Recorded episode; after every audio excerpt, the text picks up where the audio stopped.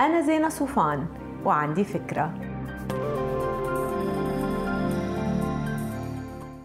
تعالوا نشوف الممارسات يلي بترسم خط بين فئة الناس الناجحة والملهمة وفئة الناس يلي مش ناجحة ومش ملهمة.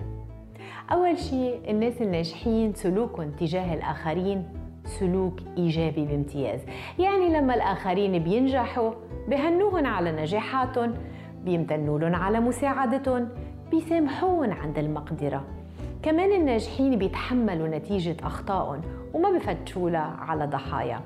بالمقابل الأشخاص الفاشلين متخصصين بالانتقاد بيحملوا ضغينة جواتهم وبيلوموا الآخرين على فشلهم ولما بيكونوا بموقع المسؤولية بياخدوا الكريدت كله لنفسهم وبيسلبوا زملائهم انتصاراتهم الناس الناجحين منفتحين على فكرة التغيير وعندهم رغبة دائمة بتعلم المزيد.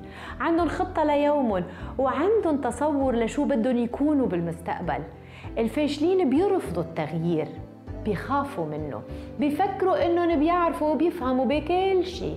ما عندهم أهداف وما بيعرفوا لوين رايحين ولوين واصلين وشو بدهم يكونوا وبيتمنوا سرا الفشل للآخرين.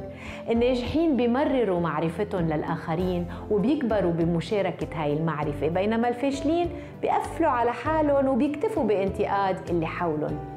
النتيجة الحتمية لكل هاي السلوكيات هي فريقين من الناس.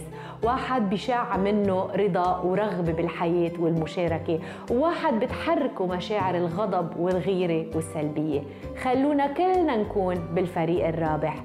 لتكون حياتنا وحياة كل اللي حولنا أفضل.